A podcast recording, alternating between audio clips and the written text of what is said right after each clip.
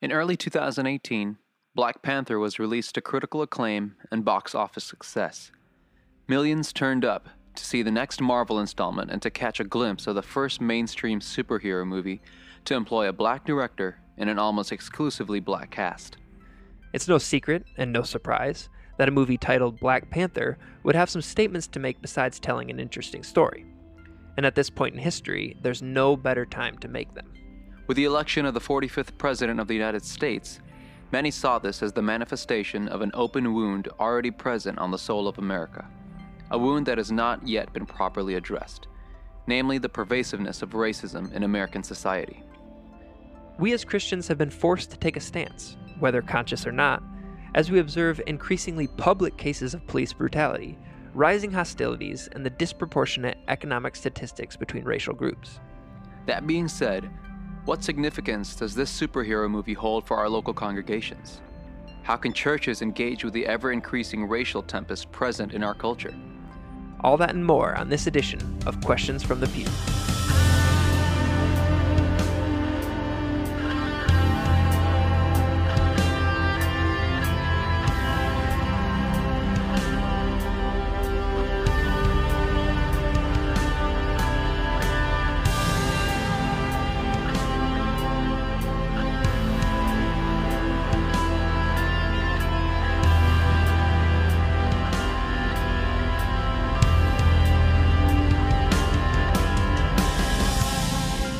Welcome to another episode of Questions from the Pew, the intersection of faith and culture. We're your hosts, Rikert Zalameda. This is Lucas Manning. And today we're joined by Emmanuel Padilla, who we affectionately call Ricky. Hey, guys. Hey. He's got his MA in Systematic Theology from Trinity Evangelical Divinity School. And he's a professor of theology and cultural engagement at the Moody Bible Institute of Chicago. His thesis is titled Seeking Zion, the Gospel and the City We Make. And it's an exploration of the theology that informed the built environment in Chicago. So we're glad to have you here with us today. Yeah, I'm glad to be here. I'm excited to be part of what you guys are doing. Yeah, so pumped. He's also a part of World Outspoken. I don't know if you want to talk a little about that. Yeah, so World Outspoken is right now a website, but it'll eventually include courses and some training material. It's for Christian culture makers. And so we're moving away from the idea of engaging and responding to existing culture and saying, if you really want to respond to a culture, the only way to do it is to make new culture. And so it's myself and a friend of mine, Michael York, who's a grad student and graduate resident advisor out at Wheaton College. Him and I have been working on that, and so far so good. If you want to check it out, go to worldoutspoken.com and you can see some of the articles we've already posted. That's great. That's cool. Great. And obviously, just a relevant topic for what we're going to talk about today. Everyone's favorite Marvel film, Ant-Man. Let's go. Oh, okay, not Ant-Man. I don't know the theme song for Ant-Man. Yeah, I was going to cue that. Is there a theme song for Ant-Man? I don't think so. We'll go with the Avengers. Does have a great soundtrack, though. Ant-Man does? The new one does. Oh, fair enough. Lots of hip-hop. Okay. Anyway, what I would have expected from Ant-Man. No, it's that Black Panther influence. Speaking of which, the actual perfect segue movie that we're actually talking about. Yeah, so we'll be talking a little bit about it, kind of how it contributes, I guess to the larger question of, just the topic of race in America, as well as more specifically in the church as well. We'll get there and, see how it goes. Let's do it. Yeah, I think at the onset, we got to be honest and admit that this whole thing of racism is not a new problem. It's not a new problem. I think it's ingrained a lot of times in other cultures as well. I think it's very prevalent in America just because we've got such a storied and, I guess, tainted history with race. But I think you find racism in different pockets in different cultures of the world as well. We find it in Scripture as well, right? So in Galatians, it talks about how Paul had to call out Peter because he didn't want to sit with those who were not Jews. And Paul called him out to his face, like, can't do this, can't have this in the church.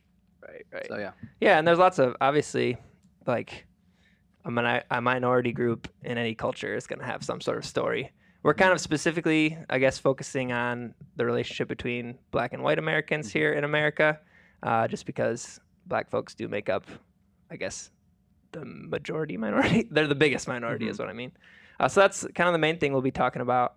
I guess kind of first to start this out, I mean, maybe some people who are listening to this podcast do not know anything about the history of America, or maybe you know, just what, you know, American school systems have taught you about the whole deal. So I guess maybe it's a good idea to kind of, I guess, align ourselves in where we are, like where we are in history right now, where we've come from as a nation. So obviously slavery is kind of where this whole starts off. This whole thing starts, the, you know, North Atlantic slave trade. I don't know if we want to say that's how it started, but that's definitely, I guess, America's, you know, beginnings, right? As far as, yeah, just racial inequality goes. You know, great Civil War gets fought. I guess there's still some people who are fighting that war, but for the most part, that's gone. So slavery is abolished. That's great. But the thing is, that doesn't end. Certainly doesn't end, you know, racial issues. So there's Jim Crow laws and there's segregation. I think most people know this part of the story. You know, can't go in the same bathroom. You know, can't sit in the same seats in the bus. Plenty of films that tell that story. Yeah, exactly. I think where people think that it stops is in the 60s, which is when the Civil Rights Movement obviously happens. Martin Luther King Jr., Malcolm X, all of that. They get, you know, desegregation is like, you know, or I guess segregation is not legal anymore. So like legally, like according to the law, like everyone's quote unquote equal. Great. So that's awesome. And I think that's where a lot of people think that it ends. Unfortunately, that's not where it ends. So there's a, yeah, there's a long history of lots of different ways in which white people who were in power at the time, it still are, I guess we're able to keep, you know, I guess keep the noose around the neck. One is redlining, which was a big thing after the World War II, when vets would come home. They could get mortgage payments to buy houses, gain wealth. That's great. The thing is, they would rate certain neighborhoods. I think the colors were green, blue, yellow, red. Basically, the red zones were mostly Black neighborhoods, other minority groups as well. But so they weren't able to get mortgages, not able to build wealth. Just another way that, and that shapes kind of the segregation of cities that we see. So obviously, that's kind of a more insidious way. Another thing that, I don't know if, have you guys seen 13th, the documentary? Yeah. That's a great one. So yeah, obviously that shows kind of the new Jim Crow, so the age of mass incarceration, where basically the 13th Amendment, which is, crap, I'm blanking here, but basically you can't have slaves, or you won't be subject to slavery, and then there's a little asterisk, I guess you could say. It's a clause. Clause, unless, you know, they've committed a felony. Except as a punishment for crime whereof the party shall have been duly convicted. There you go. The language. Exactly. So if you're a criminal, you're essentially, now you can be treated as a slave. And then the whole war on drugs. We could keep going for why. I guess I will keep going. The war on drugs was very much so targeting minority groups. And not to say that they use drugs any more than white people. Maybe they use different drugs. Like, I guess the difference between cocaine and crack cocaine. Crack was really, they really like went down on it, whereas cocaine was more of a white drug and they didn't as much. So there's a long history. Or even film, like Birth of a Nation was like one of those pivotal, historic, landmark films, not even, just broadly speaking in the world of cinema. It's just the idea that they're, like the subject matter of it was portraying the glories of the Ku Klux Klan, and that area of Southern culture, and then painting African Americans in the most demeaning way possible, and in an era where that media was taking off, it really ingrained that image of the dangerous African American in the minds of white America. So yeah, I mean that's sorry to interject there, but no, absolutely. Well, I guess that's the thing is, white people were in charge of writing everyone else's story. So this is what you should think about black people. This is what you should think about, Asian folks. This is what you should think about, Hispanic folks. Yeah. So I guess, that's been the story pretty much forever here in America. For a long time. It's mostly East Coast driving that narrative. I think that's important to note, right? There were Spanish immigrants on the west side of the country in Texas, Nevada, California, long before the narrative was scripted by people on the East Coast, right? I mean, the Mexican population in southern Mexico, or rather southern Texas, they became Americans in the middle of an instance in 1812, right? And so they went from being Mexicans in identity to being Americans, right. However, not being able to experience the same kind of rights and experience the right. same kind of latitude that identity gave them. And so it's really important that it's not just an American narrative, but specifically it's been very East Coast driven, which affects Hispanics, it affects Native Americans who were forced out west, right? The narrative is clearly scripted from one particular angle, right. Very Western European, and it even excludes there, right? In the early 1800s when Irish immigrants started moving to the U.S., they still had to list on the census that they were Negroes. And so there was a very specific group of Anglo-Americans who were here in the East Coast who were setting the rules of the right. game. Yeah. So, that kind of sets it up. We're here now in the 21st century. I guess you can see kind of more recently what's going on. I guess to me, kind of some of the political things that are going on that you see. So you see athletes kneeling during the national anthem, black athletes, our president, I guess, attacking them on Twitter, which is interesting. So obviously these issues aren't old, but they're kind of being dug up now or being brought to light, I guess. And so I guess that's where a lot of people seem to be uncomfortable is because now these things are surfacing. I think because the idea was... The prevalent idea was we've moved past that problem when really it was just shoved under the rug. And now all these years and decades of shoving things under the rug and all of that is spilling out. And it's erupting in violence like we've seen in Ferguson, for example, right? Or even in the other ways that you, Luke, had just mentioned. So it's kind of catching up to American culture is what it is. Yeah, for sure. Yeah, definitely. And I guess we've talked about this before about how with majority culture, there's never a good time to talk about it. It's like, leave our sports alone, or leave our movies alone, leave our music alone. Yeah, shut up and dribble. Yeah, exactly. Shut up and dribble. Honestly, sometimes even leave our church services alone. So it doesn't seem like there's ever a good time. Right. So I guess now's the time. And I think historically, too, the sad part is that the church, or let's even narrow that down a little bit. The American church and the Western church have, for the most part, been on the wrong side of the issue, or if not on the wrong side, at least silent on the issue.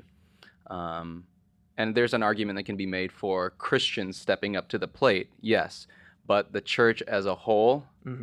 I think has missed the chance to enact that change, and I think it's obviously great that individual believers have done it, but it's been mainly from a position outside of the church.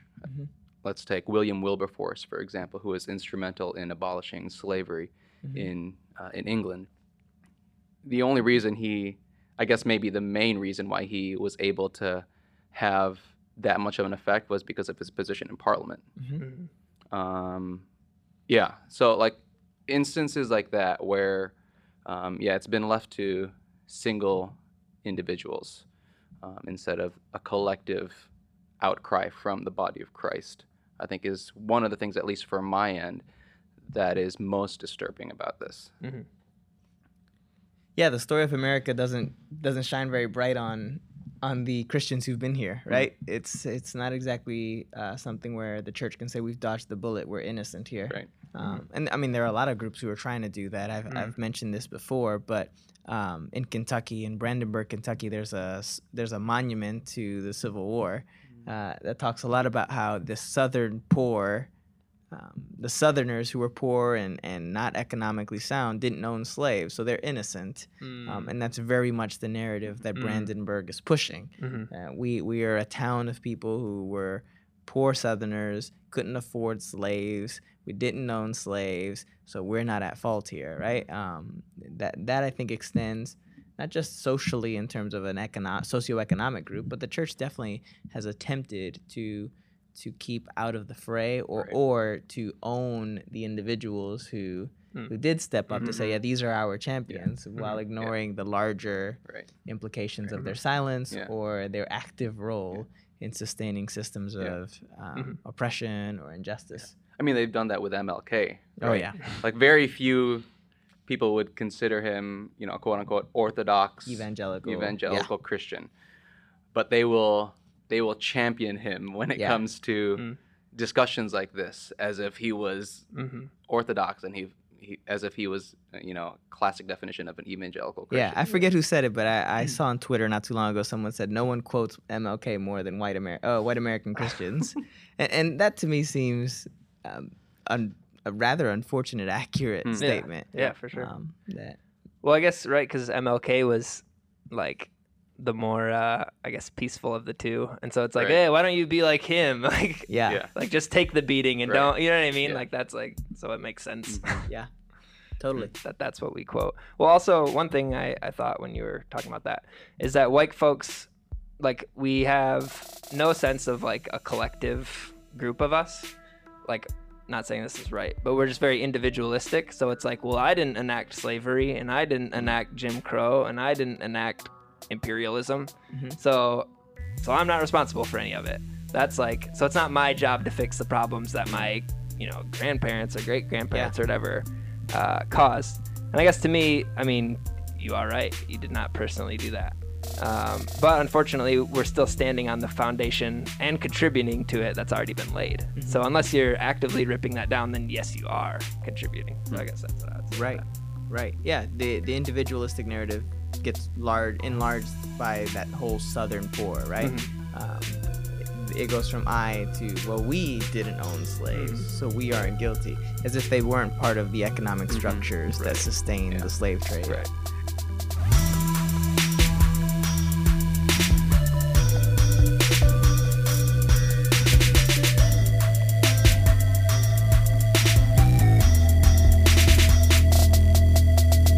Reminds me of a line in Black Panther, like, remember when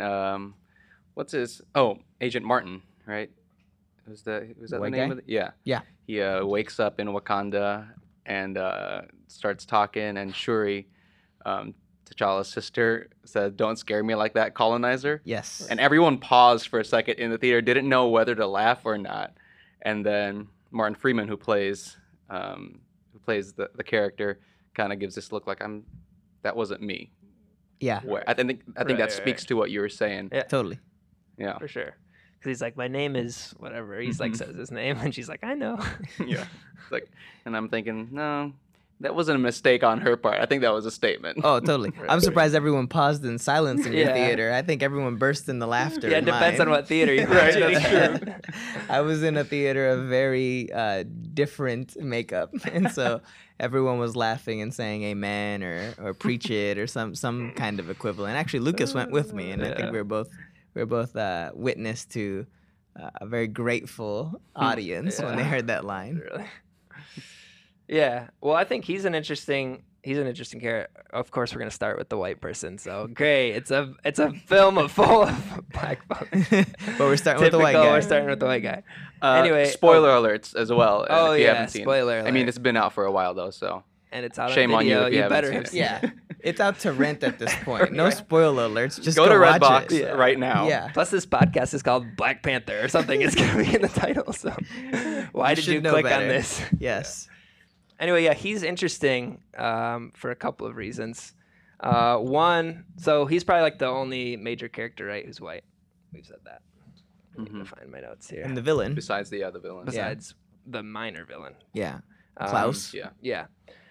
So he's interesting, I guess, because his... So the whole time, Agent Ross, he's never like really in any real danger. So like the scene at the end, right? The climax where everyone's like, you know, really, you know, all the arcs connect. He's in a what is that? Like a virtual reality plane. Mm-hmm. So he's not actually like in the fight. He's fighting for the cause, but he's not in any danger. And I guess I think that speaks to white folks and like what we can do. So we're in the fight, and you know, trying to do our best to help our brothers and sisters who are not white, but at the same time, we're not in the same danger that they are, and we're not under the same systems of oppression. And I guess we can't ever take that suffering on, and we can't pretend like we do. So I think that's an important distinction to make. I guess his one moment where, so like his big moment of the movie was where all of a sudden he was in danger and that ship was like shooting at the glass, if everyone remembers. And his big moment, like literally basically his only moment in the movie was when he decided to stay and like stop the ships from going, even despite he was now actually in danger.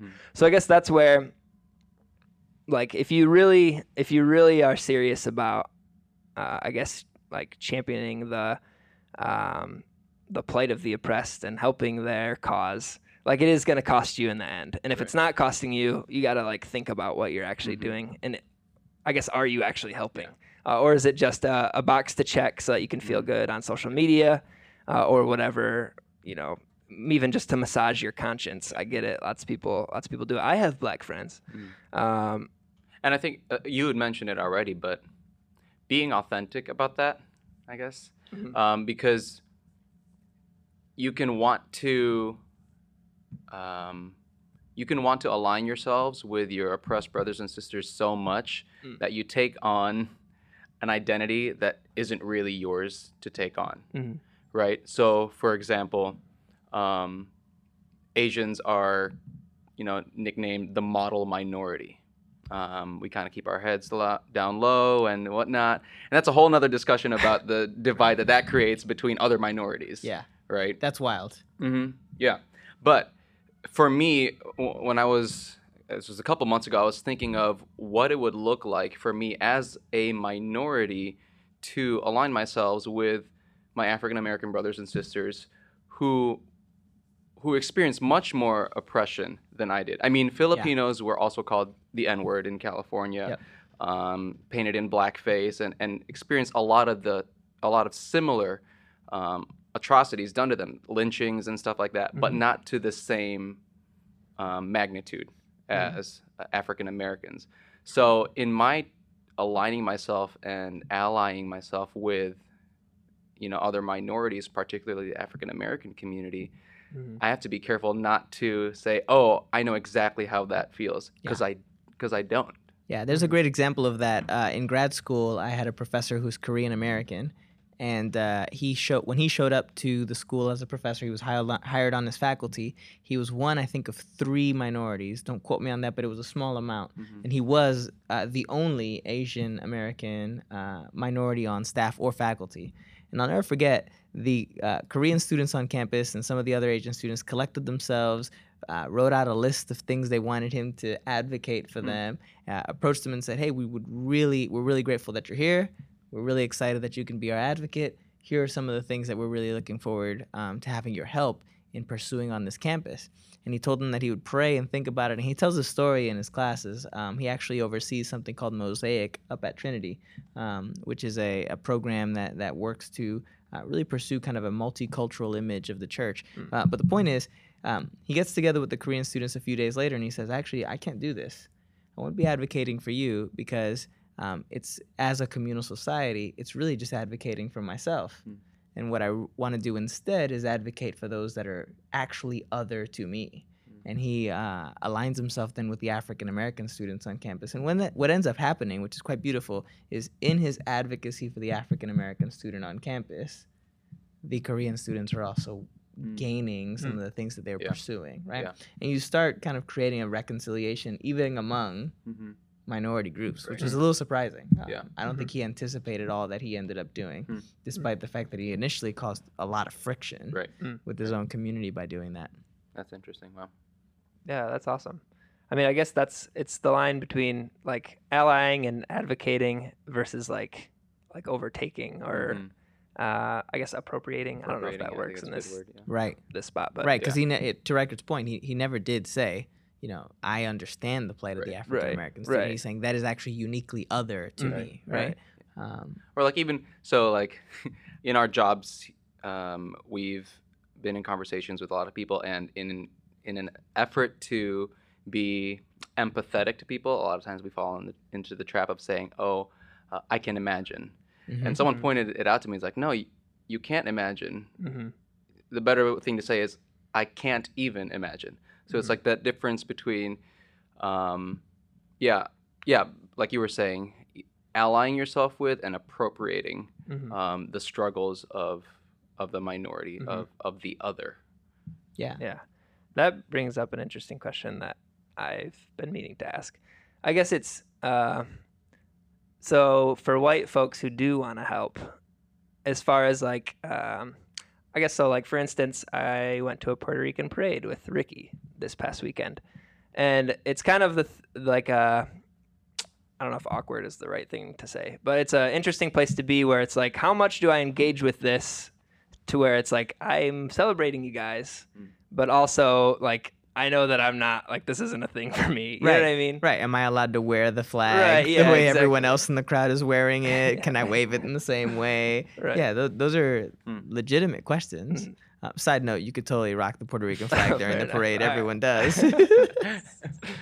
But it is a fair question to ask, right? To what degree am I really identifying with the group that I am advocating for?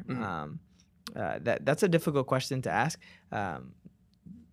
I don't know that I have a full answer as much as I have one that has to do with something like the CCDA, the Christian Community Development Association. They got 8 principles for the way in which they look to create Christian community, and one of them is literal relocation. Having a white person say, I'm going to go live among and within the same systems, or attempt to live within the same systems as those that I'm advocating for. Now, of course, there's a part of that, a degree to which that's impossible, right? The systems are racialized. They have everything to do with the color of your skin. And so even if you moved into the projects, that doesn't mean you're living fully within them, right? And so to a degree, that's impossible. However, there is another element to which you start understanding truly, right? And start seeing with similar lens as those that you live around, right? And you also bring a level of your wealth. You redistribute a level of your wealth to those that are around you simply by being present. And I think that's part of the answer to that question, right? To what degree can I associate? Well, you can certainly associate by living with and among those in which you're serving. And we understand that pretty quickly when we think about outside missions. Not that we've done outside missions well, right?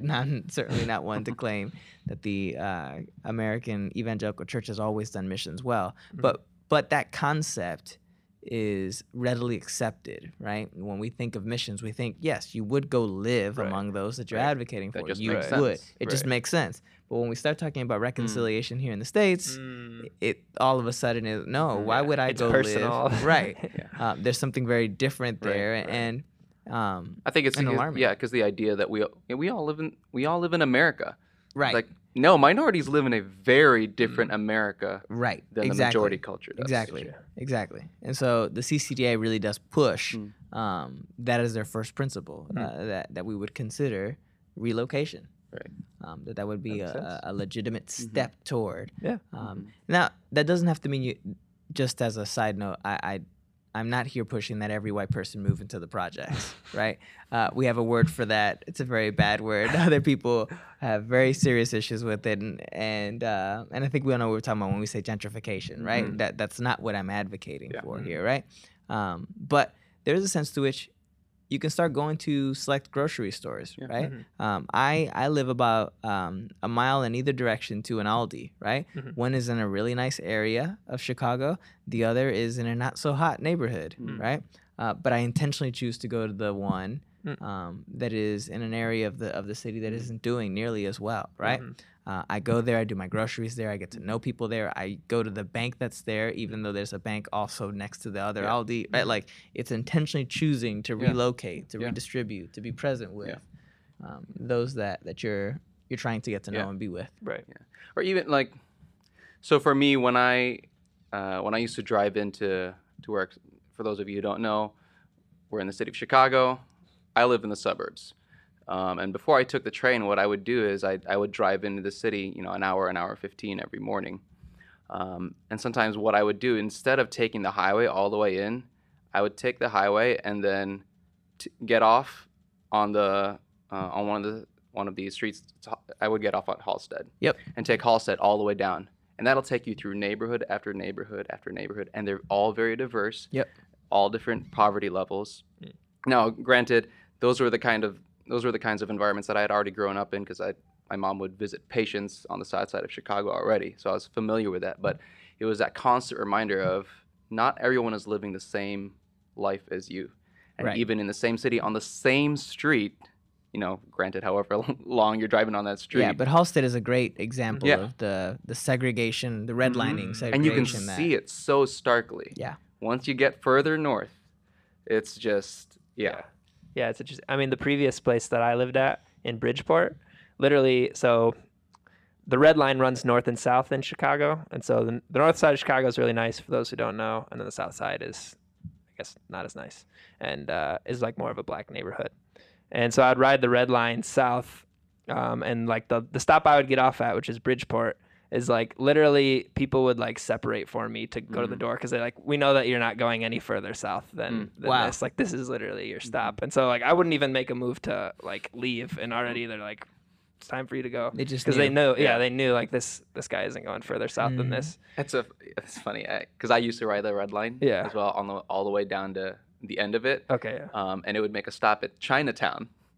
And when I would ride the Red Line, everyone would move out the way. Everyone would look at me and it's like, what's that guy doing still sitting? Because I had still like another 15, 20 minutes to go yeah. until the end of the line. Right. It just speaks to that. It's a very different city. I actually mm-hmm. read an article that like it said an African-American family whose average income is like $100,000 lives in the same neighborhood as a white person who's or like the same like type of neighborhood yeah. as far as like average sure. income yeah. as a white family like whose average income is $30,000. Mm. So it's very much so like the city is wow. it's like two different cities. Yeah. yeah. And we live in the same city. Yeah, the Red Line's interesting. I know of a photographer who photographed the Red Line on every stop. Mm. Inside mm. the train and outside. Yeah. all the way up and down it for 3 days, and then compiled the photos and published it just to show the difference between the north and south side right. and the way in which people make assumptions about who gets on and off. Right. It's quite the fascinating art piece. Hmm. Right. I mean, it kind of just points to we have a big mess in America, mm-hmm. and Chicago is kind of a good, I guess it's a good microcosm for the whole yeah. you know, United States mm-hmm. in the sense that not by law are things segregated, but they are segregated. Yeah. And people who are supposed to be, you know, if we're talking in like terms of money or like economics, they're supposed to be like equal units, right? Mm-hmm. Like one person should be one person. Right. And so since like they're like vastly different outcomes when you look at African American people versus like white people, like unless like you have to say a blatantly racist statement, or else it's a systemic issue. Like yeah. you have to say a statement like African Americans don't work as hard. Like that's the statement you have to make unless you admit that it's a systemic right. issue. Yeah. And admitting it's a systemic issue is quite the struggle. Yeah. Exactly. Right. So it's so ingrained in our society. I took a class I took an urban studies class mm-hmm. when I was at university at UIC, and we studied just how the city of Chicago in particular was formed, where all the minorities would move further and further out and outside of the nicer parts of town until you get areas like the south side of Chicago. Mm-hmm. And obviously, like the white flight, right? Everyone rushed into the suburbs because, oh no, the minorities are filling the cities, that sort of thing. Mm-hmm. So going back to what, like your question, Luke, of what can white people do? Mm. Stay put. Mm. You know, yeah. One of the big present in the city. Yeah. Stay put. Like this became very real for me because growing up, I would hear talks of, oh, this area is becoming a bad area. Mm-hmm. What that meant is a lot of African Americans and other minorities were moving into the area. Right. And all of a sudden you saw this huge exodus of Caucasians moving into different suburbs, usually moving out further west or something like that. That's why you have nicer neighborhoods. And then when you move further west, you hear talk of, oh, this area used to be a lot safer or used to be a lot better, that sort of thing. And it so one of the big ways to help out is just stay put. Yeah, you know. I mean, that kind of speaks. I'll bring it back a little bit to the Black Panther as we're talking.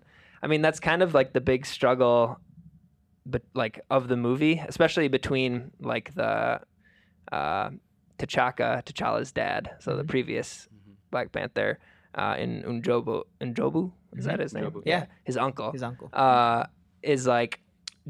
So we obviously have all the resources Wakanda does. I think it's, Ricky, you made the point, like the genius of Black Panther is they put Wakanda in the position of white people. Yep. That's where. Yeah. Like oh, go ahead. It's a foil, right? Yeah. They made economically powerful, politically sound society that is black and then made that the place of privilege and then highlighted that the place of privilege has a role, a responsibility even to those who are suffering. And so it was an interesting foil to American society to completely flip the narrative and say the place of privilege still has a role to those who are under-resourced, who are poor, right? And so I love Andy Crouch talks about in his book Playing God, Redeeming the Gift of Power. He talks about the definition of poverty as being disconnected from relationships. And so there's relationships that can be forged by way of a certain economic prowess, right? You can move further. You can interact more as you have more economic wealth, right? And so I like that definition because that's the idea, right? Wakanda, the place of privilege, the African Americans of Compton are cut off from Wakanda, right? They're poor because they're cut from that relationship. Right. And so when we talk about America and the way in which it's built, right, the places of economic wealth are literally bounded off, right? They have bounded suburban walls, subdivisions, exurbs, gated communities. Gated communities that they're bounded off. They're cutting relationship off.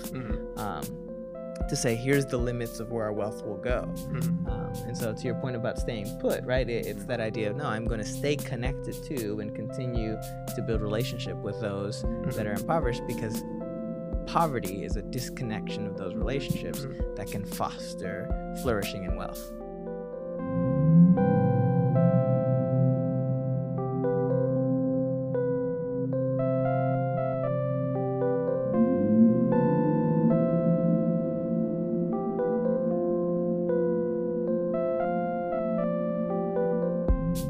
Also, kind of another thing that brought up while you're talking about that is like the relationship piece. It's been like they've done like psychology studies about like a person's, what is it, EQ, so emotional intelligence, and people who are in like poor situations have like way higher EQs than people who are in powerful situations, just because they have to have that. Like they need to be able to connect with people well in order to survive. So that's like another element that adds, is that probably white folks in their position of power that they hold, they have a less high EQ because they don't need to connect to people in order to survive. So it's kind of another, it's like an added like hurdle that has to be overcome, I guess, maybe like only by the gospel or like by Christ, hopefully, to like, I guess, get over your, like, we know that us white folks don't need to reach out and connect to people. But I guess hopefully we want to, I guess, and hopefully, like, because of Christ, we will. Yeah. So yeah, it's an interesting, that just popped into my head while you're talking about the, like, poverty as cut off of relationships. Yeah, and there's a way to do that, right? Mm-hmm. So the one thing that's interesting about the Black Panther movie is that while there are many, many ways, and we haven't even talked about all of them, not even close yet, mm-hmm. but there are so many ways in which that reimagines the place of the African American in society, or the Black person in society, mm-hmm. right? To use those racialized terms, right? Because at the end of the day, Wakanda is an African mm-hmm. country, right? So we're not talking about the African American directly mm-hmm. in that film. But there are many ways in which it reimagines and re-envisions the place of the Black person in mm-hmm. society. But fundamentally, the movie's still an American product. And mm-hmm. so the end solution proposed mm-hmm. is still an American one that might not be functional, mm-hmm. right? Mm-hmm. So at the end of the day, what T'Challa does is he sets up shop in the middle of Compton and says, I bought this building, that building, that building, that. And he just buys off sections mm-hmm. of it and says, I'm going to redevelop them and right. set up a facility for health and those kinds of things, mm. Which is very much been sort of the way in mm-hmm. which the church has said, oh yeah, we'll just send yeah. out resources. Right. set right. them up there, and that'll be it. And mm-hmm. and so at the end of the day, Black Panther still proposes a solution that isn't necessarily relational. Right, right. Yeah, right? Sure. Not, yeah. At least not direct. Mm-hmm. And so now there are ways. I'd love to see a sequel and see mm-hmm. if right. it's yeah. set more in the Compton side of things. Right, that might be different. But at least as the solution was proposed at the end of the film, mm-hmm. it's very...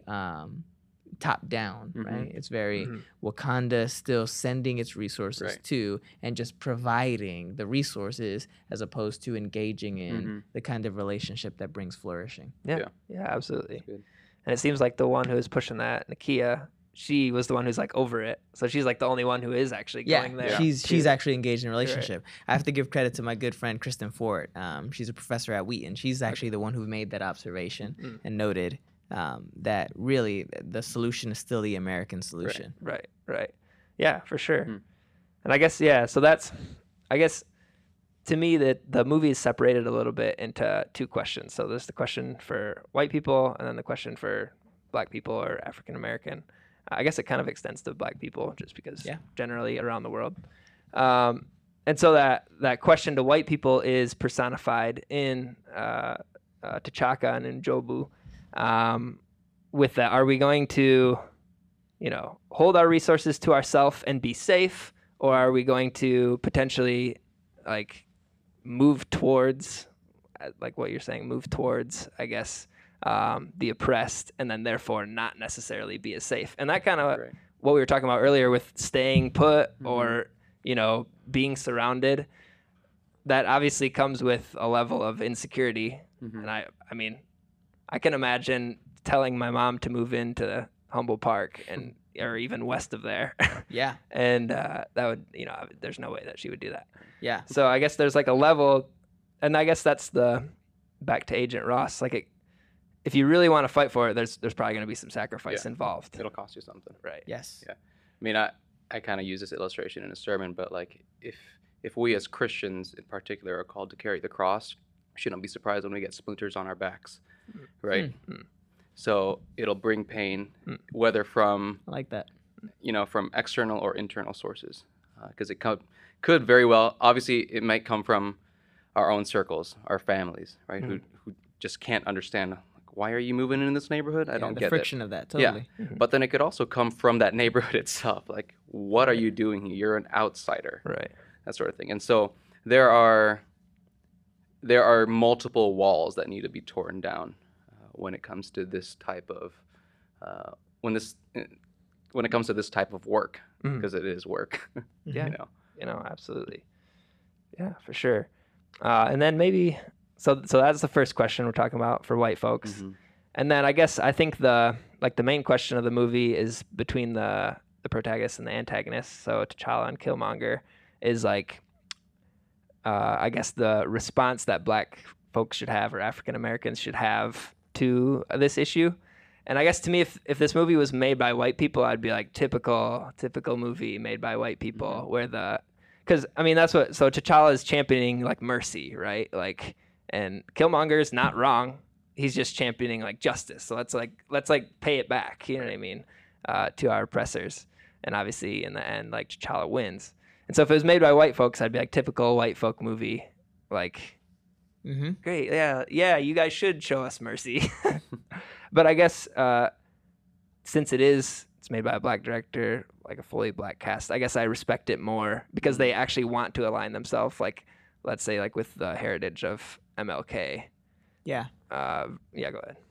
Sorry, I didn't mean to interrupt. No, that's it. I wonder if that's entirely true. T'Challa is championing his father's position originally, mm-hmm. right? Complete separation, right. Mm-hmm. Distance, disconnection mm-hmm. from the rest of the outside world, right? It's Nakia who ultimately is promoting a kind of mercy involvement in relationship. Right. So T'Challa is somewhere between Killmonger and is it Nakia? Is that the name of his? Pretty sure that's her name. His bride to be, I hope. Yeah, pretty sure. Yeah, Nakia. And so you have Nakia, who is, you know, out in Africa working with mm-hmm. refugees. Mm-hmm. I mean, that's how she's introduced in the film. The solution at the end of the movie is a product of her ideas, her mm-hmm. influence, right? She deserves all the credit in the world for being mm-hmm. the one mm-hmm. of sound mind in the governmental system of Wakanda. Yeah. Sure. Whereas Killmonger is advocating for something similar, right? In mm-hmm. some sense, mm-hmm. Killmonger, the real debate is whether or not Killmonger or Nakia are going to end up producing the results. Right. Mm-hmm. They both want the same result. Yeah. Mm-hmm. The question is how methodology. Yeah. Mm-hmm. Yeah, exactly. Methodology. How are we going to pursue the same exact end? Right. Yeah. They both want to provide resources. Mm-hmm. Mm-hmm. And then T'Challa ends up figuring out a way of recasting that vision to say, okay, I won't be a separatist king. Mm-hmm. I'll be involved and do exactly what Nakia has been advocating for. Right. And that's his big moment, right, is when he's in that ancestral plane mm-hmm. and he meets with all the separatist kings before him and he says, you're all wrong. Yeah, you're all wrong. So that's like his big, transformation. Yeah. Yeah. That's interesting. Well, yeah, I mean, if we want... Unless there's anything else to say about that. Oh, one thing that I do want to say is, so the Klaue, I don't know, what's his name? Klaue. Ulysses? Yeah. Klaue, yeah. So yeah, I guess it's interesting to me that he just like gets killed off pretty early. And it's kind of like, hey, you like bigot guy who like mm-hmm. doesn't respect anyone. Like, you're not what we're dealing with. Mm-hmm. Yeah. Like, so I guess the movie assumes that you believe like outright racism is wrong. So we're not talking... I guess I don't think this podcast is. We should condemn KKK members and neo-Nazis, but that's not what we're talking about right now. It's a more nuanced. Yeah, more nuanced and complex, and maybe like devious or it seems good what people are doing, but really there's like some underlying issues, I guess. So I mean that's kind of the last thing I have about the movie. Do we want to talk about? I guess like the reception. So maybe like reception by different groups of people. Yeah. I mean, one, it broke box office records. Right. So was it number 5 or number 7 or something? It beat out Titanic. Yeah. Right? So obviously wildly successful. Right. And in this world, money talks. Mm-hmm. So, I mean, we can assume we'll get more of those type of movies. Right. I mean, they've already started with Crazy Rich Asians, which is like the first movie with Asian leads, and in addition to that, like Black Panther similar to Black Panther, an all-Asian cast since like the Joy Luck Club, which was released in 1993. That's 25 years, and Black Panther, I think, kind of paved the way for that. So hopefully, like you said, it kind of opens up more of those avenues where it's not a very, dare I say, whitewashed culture and entertainment. Mm-hmm. Yeah, for sure. That's an important narrative. I think the conversation continues to need revision, right? In terms of how we think of history, resources, how we think of our own identity. What does it mean to be American? Mm-hmm. Those are the things that need to continue to be reconsidered. And I think Black Panther was real good subversive first step, right? Mm-hmm. Our first subversive strike at that. Mm-hmm. And so, I had several friends in terms of your question of how was it received. Mm-hmm. I had several friends who said, I don't want to watch that. It's too political, right? Mm-hmm. I think that's going to happen for a while as these kinds of movies continue to be produced. Yeah. But the idea is, right, what's the best way to present a new way of doing things in story, right? Mm-hmm. We can't do overt political action, right? Because that's to your point, that's too Malcolm X, right? Mm-hmm. But and we also can't stand up as pacifists and just speak out on the streets. Yeah. But we can tell stories, right? That should be better received. I think there's something poetic about it where I talked about Birth of a Nation earlier, how that kind of cemented the idea of the dangerous African American, the dangerous minority in the minds of white people. I think there's something beautifully poetic about the possibility that it's cinema that undoes that. Mm-hmm. Yeah. There's that, speaking of poetic, I forget which poet it is, but the idea of to tell it slant. To make sure that you're saying it in a way that's subtle, indirect, but still strikes at the truth. I forget which poet that is, but it's a mantra among Eugene Peterson uses it. It's the title of one of his books, but it's a line from a poem to tell it slant to ensure that. And Eugene Peterson's argument is that, you know, that Jesus did this all the time, right? That the parables are a slanted way at saying exactly what he meant, right? Availing it. And so I think in terms of the reception, right, as the first one, it still receives some of the brunt. Oh, the movie's too political. But the hope is, as we continue to tell these stories, we reimagine the world. Yeah, absolutely.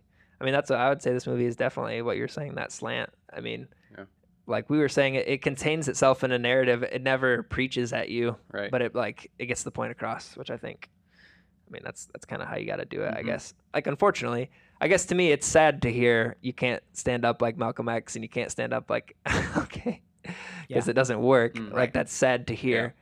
But I guess, I mean. And it's not that you can't, right? There's some that are doing it. However, we need all of the methods. We need those who are going to be out at front, very active. We need those who are going to be speaking and engaging in lobby efforts. We're going to need those that are telling good stories, right? To change the world, we need as many of those methods as possible. Side note, it's Emily Dickinson who wrote the poem, Tell All the Truth, But Tell It Slant. Oof. I like that. I do like that. You tell it slant. That's going to be my saying from now on. Tell it slant. Yeah, that's good. Yeah. I had a pastor friend ask me, particularly when all the stuff with Ferguson was happening, it's like, man, I kind of want to address it from the pulpit, but at the same time, I feel like my voice is just going to get drowned out because everyone's already talking about it. In his mind, it was one of those things where it should be a done issue, and I completely agreed with him. It should be a done issue, but it's not, right? So I encourage them, no, you speak it from the pulpit incessantly, constantly, for two reasons, right? So first is, again, it's not a done issue. It needs to stay at the forefront of people's minds that America is not as pure as you think it is. But then number two, for the minorities in your congregation to hear their pastor speak up with a gospel foundation that he is condemning racism in all its forms, explicit or implicit, does something to their spirit. Yeah. Because they already feel out of place, right? Unless it's a minority church. Right. Well, yeah, the New York Times, I read an article. It's called The Quiet Exodus, Why Black Worshipers Are Leaving White Evangelical Churches.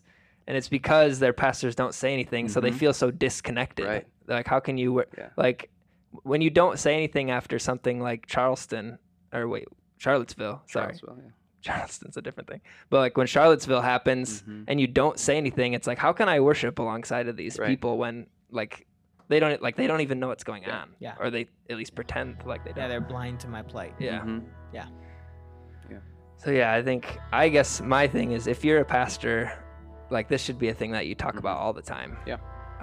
Even especially if you're at a mostly white church, I think it should even, if you're a white pastor of a white church, I think you should always be saying these things. Anyway, but that, I guess, kind of transitioning from that, kind of, I guess wrapping it up a little bit, I guess, so what's like the church's call when it comes to this? Like, where do we go? We said a few like individual ways of moving into different things, moving into, like, you know, not as well off neighborhoods and that kind of thing, but I guess as far as like within the church, I mean, what are some things that churches can do, white churches, or like multi-ethnic churches. I guess, where do we go from there? I think to what you were saying, Ricky, it's I sometimes don't like the idea of short-term missions trips, or like I've known a couple of churches who do missions trips to the inner city. Mm-hmm. It's like, yes, very uncomfortable. My church is one of the churches that receives those short-term mission trips, and it's always made me uncomfortable. I've been on the giving end of those things. Yeah. It's like, I don't know how I feel about this. Totally. Can we stop making it seem like these, you know, quote-unquote urban churches, inner-city churches, are a mission field, and instead partner with them? Yeah. Right? Kind of like what you're saying. Stop sending just resources, but let's live out this gospel that we believe in, that we claim to, you know, believe in the same thing. Let's live that out together. Absolutely. I've said this before, but the Egyptians need the Exodus too, right? Mm. It's a right. multi-ethnic group that ends up leaving Egypt, right? It says that Egyptians ended up leaving alongside Israel, right? And so when we frame the conversation as a very Exodus-style conversation, right, where the oppressed Israel is synonymous with the oppressed here in the States, right? We have to remember that, you know, the white savior motif isn't going to work, right? That those who are in positions of power, the Egyptians, also need to be brought out of that system, right? Because that system is damaging to them too. Right. To your point, right? We need to reconsider this motif that we step into the city as somehow saviors or contributors to in that way, and then reconsider our way of understanding of who we are, right? As the church, particularly the majority church, majority evangelical culture, right? Reconsider their own role as genuinely a part of the same community, right? As part of the redeemed, part of those that have been brought out in the Exodus. Right. And if that is true, right? If that's true that all of us then have been brought out of the systems of Egypt, right? Then we can imagine community together different than anything that's ever been seen. Yeah. And I think that's the important part. Yeah, absolutely. I have nothing to add to that. That was great. Science Mike once said, this like, our system destroys black bodies, but it also destroys white souls. So it's like that. Yeah. Like, this is an issue for us just as much or more so, you know, as it is for everyone else. Yeah. So yeah, Ricky, thanks for joining us today. Glad to be here with you guys. Really appreciate it. Hopefully it's definitely not the last time. I sure hope the first of many. Yeah. I sure hope so. Yeah. And you, the listener, thanks for tuning in. Thanks for listening. Go ahead and rate, comment, ask questions, and subscribe to our podcast. Again, we're going to link our website to the podcast description, or the episode description. This has been Questions from the Pew. I'm Rikert Zalameda. I'm Lucas Manning. We'll see you later.